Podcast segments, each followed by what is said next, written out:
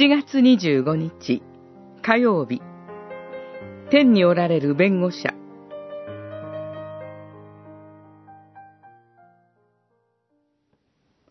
ステファノは精霊に満たされ、天を見つめ、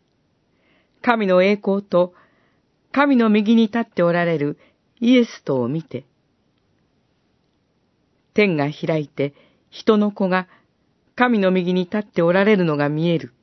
と言った。使徒言行録、七章、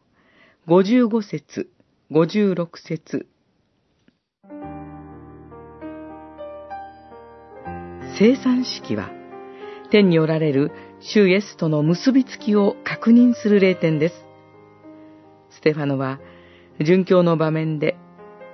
天におられる主イエスが見えると言いました。主イエスが神の右に立つという言葉は、聖書の中で、ここだけにしか使われておらず、しかも繰り返されています。主イエスは、ルカによる福音書、12章8節で、言っておくが、誰でも人々の前で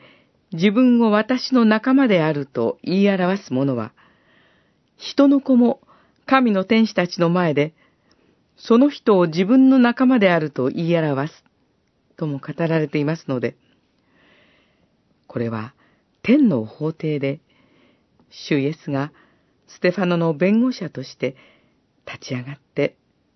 裁判を行ってくださっている場面だと解釈することができます。この時、ステファノは不当な裁判にかけられ、石打ちの刑によってまさに殺されようとしていましたが、